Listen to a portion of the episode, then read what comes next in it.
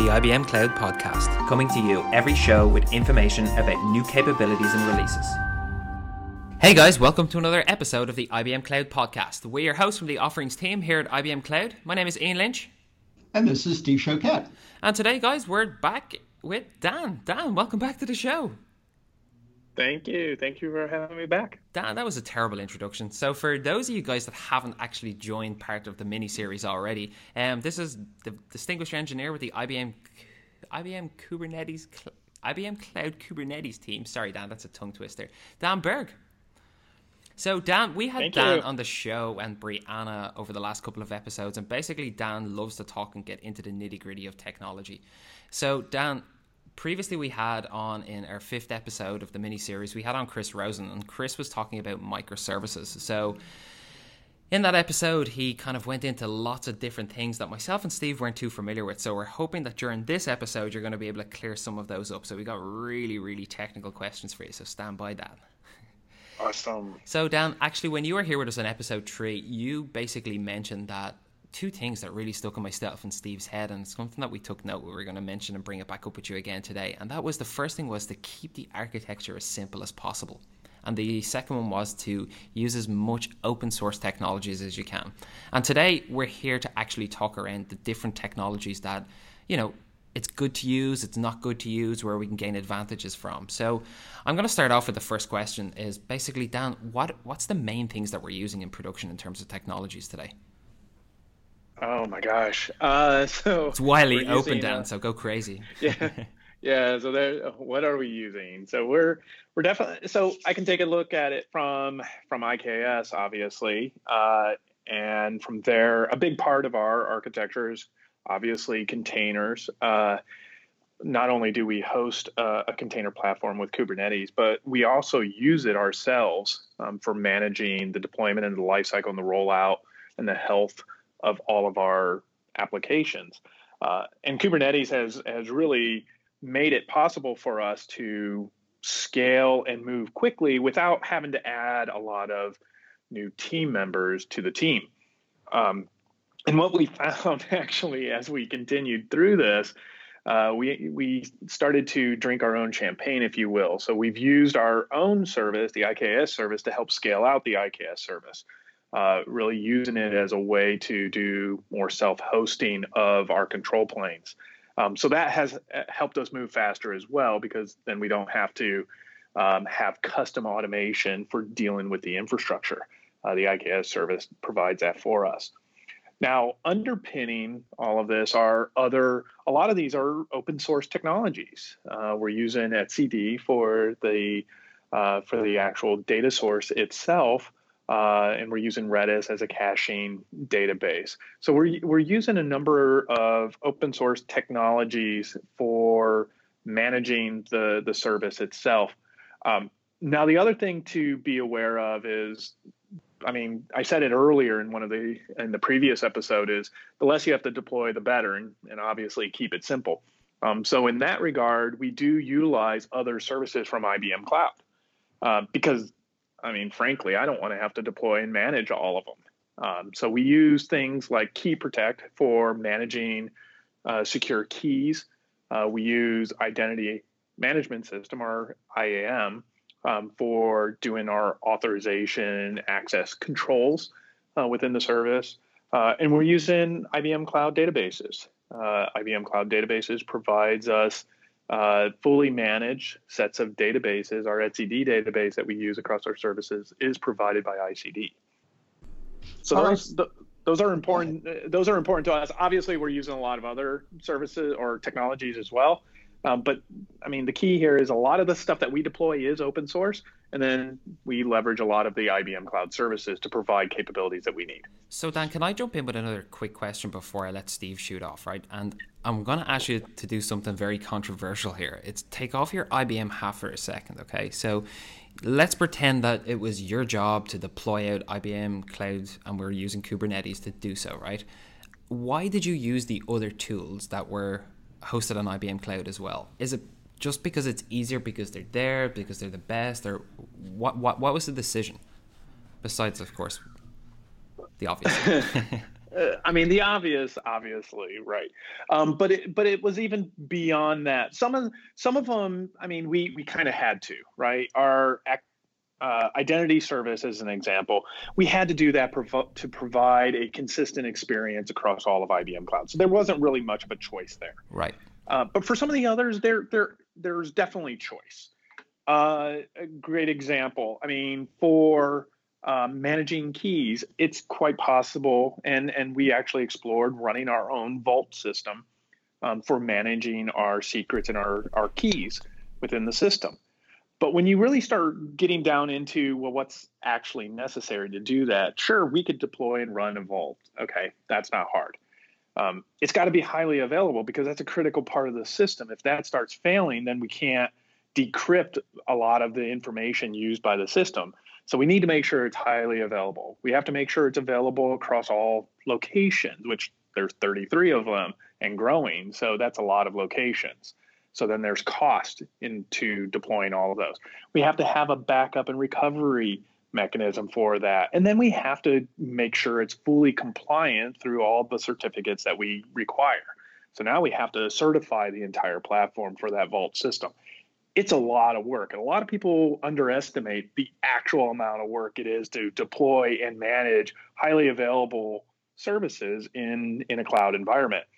So when you when you start doing that, I mean, it, you look at the cost of ha- using a service that provides that, those capabilities for you, and it's it's pretty much a no brainer, right?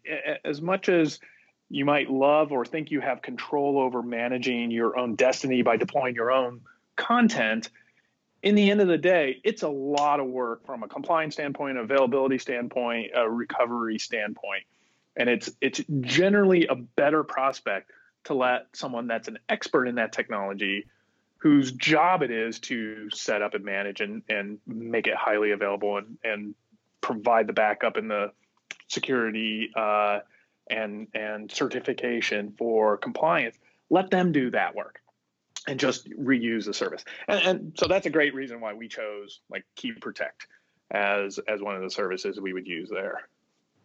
So the logic, in a sense, is interesting because the reason that you chose to use the IBM Cloud services is the re- same the same reason someone might choose to use open source. Why create something and have to maintain something when somebody else is already an expert and's done a good job at it, right? Yeah, Absolutely, and in many cases, it's it's the technology choice. Uh, good good example. So with IBM Cloud Databases, we needed an etcd. We needed to use etcd. etcd is an open source technology, and we're coding to that open source API. However, making the choice of using open source and making the choice of deploying and managing the service by which the open source is the technology implementation, those, those are completely separate choices you can use open source, but you don't have to deploy and run it yourself in all cases. Really deploying and running it yourself becomes down to a question about location and the level of flexibility that you're going to require. Understanding that there's a trade off, there's a cost aspect of it, not, not just dollar amounts, but actual people costs and resources costs in running your own content in the cloud environment in a highly available manner. So you can still go open source, but you still need to look at the decision on whether or not should you deploy and self-manage or should you use a fully managed service.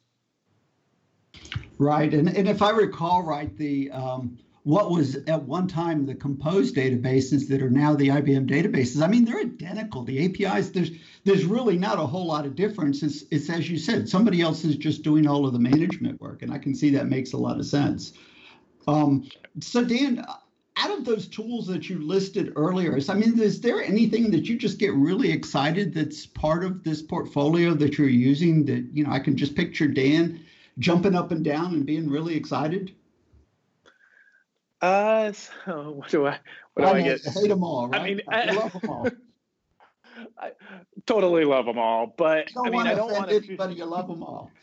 I'm not going to offend anybody, but and and I don't want to sound silly in the same regard, but to be honest, I love using the IKS service. Right? It's and and it sounds weird because that is the service that I'm talking about that we're we're creating and and servicing. But like I said earlier, we reuse it as well. And it's just so nice to be able to use a CLI to stand up and get highly available multi multi region um, platforms for you to go and deploy your your containers. And and the other thing that comes out of that as well is that all these other dependencies that I've talked about where I I would use another cloud service. I didn't tell you one of the caveats that I have. And the caveat is the I try to keep my dependencies as, as thin as possible or as few as possible. But the services that I do depend on, I have one requirement, and that requirement is that they run on IKS. And it's not because I want more services running on IKS. I know that those teams that are running on IKS generally have a higher um, availability. Uh, they can they are available in more locations because it's easier for them to get into those locations. Uh, and therefore, it's better for me as a cloud provider to depend on them because I know that they're, they're it's a dependable service. Um, because I know that the platform that they're on is dependable. So ones I get excited about, yeah, it's it's definitely IKS. I like that. You're excited about what you're working on, and you're excited because you know it it solves your problems. I, I will make uh, one interesting comment. I wrote this down as you were saying it, Dan. I thought it was interesting, and I was thrilled that you talked about drinking our own champagne because the the people that talk about eating our own dog food has just never quite excited me here. I, I, I never quite figured out why that was high on their list. Um, yeah, I, I, don't know if uh, yeah, eating dog food doesn't sound great to me, but drinking champagne sounds good. It sounds good. So I'm going to ask you a question that, that I can see other people asking. So so um, way back when, you know, a year or two ago, when we had um, Chris Rosen on early in in the series, in the whole podcast series, you know, it was Docker, Docker, Docker, Docker, constantly Docker and now it's like we don't even use the phrase anymore. Uh, what happened? And what if you were on Docker? You know, I mean, what, what's changed for someone that might have been on Docker, and why don't we seem to talk about it? Because nobody, you nor Brianna nor Chris mentioned it. Yeah, it, it, You're you're right. We we don't mention it, and I think the only time I did mention it was uh, when I was removing the Docker engine from our architecture. So he, even there, the mentioning wasn't great. Um, but uh, let's take a step back. I, I, will have to say, Docker Docker started this entire ball rolling of making containers mainstream. Right? Uh, they did the entire industry a huge favor, uh, and we have to thank them for that. Right? They they really did put the ball in motion. They made it possible. They produced a set of tools to make it easy to create Docker images and deploy and manage Docker containers. I think the area where Docker fell short is really defining the runtime platform. Um, and that and that's what back two, three years ago, we were looking at Docker Swarm and Kubernetes and Mesos and a host of others. Um, and that's just where Kubernetes, from a technology point of view and a community point of view, I mean, it was very community friendly, community driven. It really took off. And it shows you how the power of open source, right? Because that, that was, it was more than Kubernetes was available in the open source, because Docker was available in the open source too, but it wasn't open, right? It was a single vendor controlled uh, um, project. Whereas Kubernetes was multi-vendor controlled, right? You you had multiple vendors, multiple participants driving the Kubernetes platform, driving extensibility, bringing in vendor support. It, it just thrived, and the power of that was overwhelming, right? It, it, at, at at some point, some juncture, it was undeniable that Kubernetes was a force to be reckoned with and wasn't going to slow down anytime soon. And its trajectory just took off and left pretty much Docker Swarm um, behind. So it wasn't as popular. And the drive of that drove more open source projects, truly open source projects, that the whole single vendor led open project kind of went by the wayside. so I would have to say here, Docker, the demise of Docker was um, due to the fact that it wasn't truly open, right? So that's that's a lesson to be learned here, uh, and Kubernetes was. But again, the technology, the the Docker technology, the tools, it's still being used to create images and packaging and things like that. It's just you don't really hear about it as much in the runtime, and it's not used as much as it was in the past. So Dan, based on that, do you think? So imagine I'm a developer. I'm doing my computer science degree. Am I really learning the right technologies by going in the IKS route? Is it something that's going to be here for a long time? Is this is this the the creme de la creme of open standards? So the the root of that is Kubernetes, right? I, I believe containers are going to be here for quite some time. I mean, containers and containerization, especially built on Kubernetes, is the new way of developing microservices for the cloud. Uh, it is generally where people are moving. Yes, there are still lots of VM based workloads out there, but many of the cloud native solutions and where the industry is going is definitely in a containerization mode. So I, I, I believe Kubernetes is going to be here for quite some time, but you you can see what's happening in this space. I mean, more of the technology that's evolving year to year is expanding the uh, capabilities in Kubernetes so you can build your applications from Kubernetes, not just host on it, but actually build your applications using the APIs and the extensibility of Kubernetes itself. And it's elevating up the stack. So more and more cloud providers you're noticing are doing they're they're trying to add value. Obviously, that's what we do. And adding value, we've learned a lot. We continue to learn a lot. We build more automation. We can do more of the management of your infrastructure. So what's happening is you're seeing less and less need to know about the deep, uh, intricate details of the infrastructure. And Kubernetes helps you to elevate that. But I think that's going to go even further higher in the stack. That eventually Kubernetes may be uh, a detail right? An implementation detail, and most developers may not have to deal with Kubernetes directly at all. It's another higher order API that will be available that they'll they'll start to use. But Kubernetes and containers is the basis for all of that. It's the basis for that change that's coming.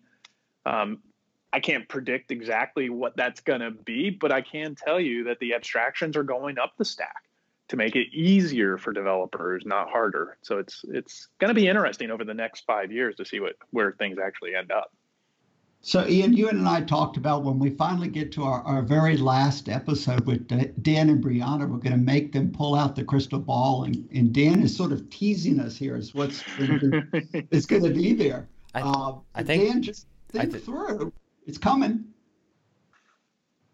So, um, so Dan, you know, my last question is going to be uh, a, really an easy one for you. I'm going to lob a real easy one at you, which is, you know, given what we've talked about in terms of the technologies, and if I only heard two things that Dan said in the entire, say, 20 minutes or so of the podcast, what do you want those two things to be?